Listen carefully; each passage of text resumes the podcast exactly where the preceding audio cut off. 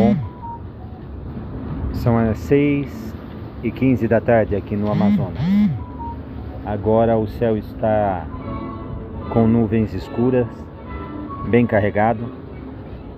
Já está um pouco de vento e, e o rio já está agitado. São presságios de uma tempestade chegando. É a hora mais difícil para quem vive em um flutuante. Mas mas também é bonito. É um espetáculo fantástico da natureza.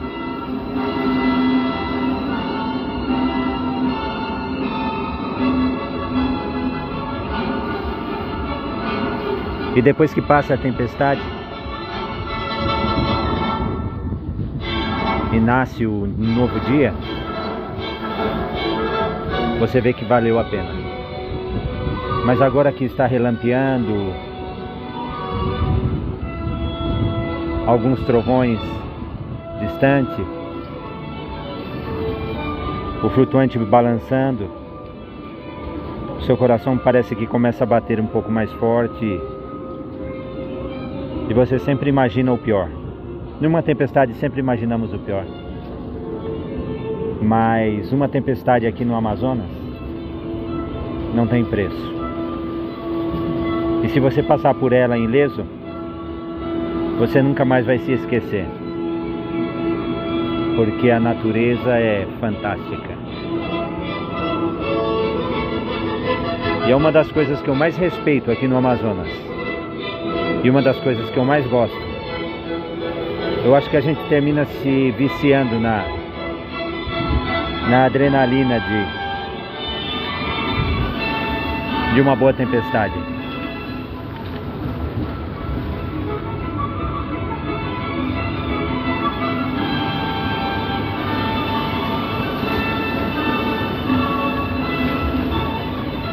Os banzeiros vêm como ondas o flutuante sobe e baixa.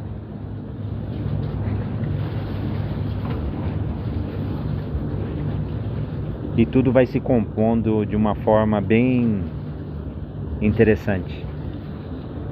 É como se alguém estivesse pintando um quadro. Exatamente essa a sensação de um artista criando sua obra. Esta é a sensação que eu tenho todos os dias aqui no Amazonas. Quando eu durmo, quando eu acordo, em tempestades, em calmarias, quando o sol brilha ou quando as estrelas aparecem no firmamento. É assim o Amazonas para mim. Esse lugar tão ameaçado e tão e tão querido por tantos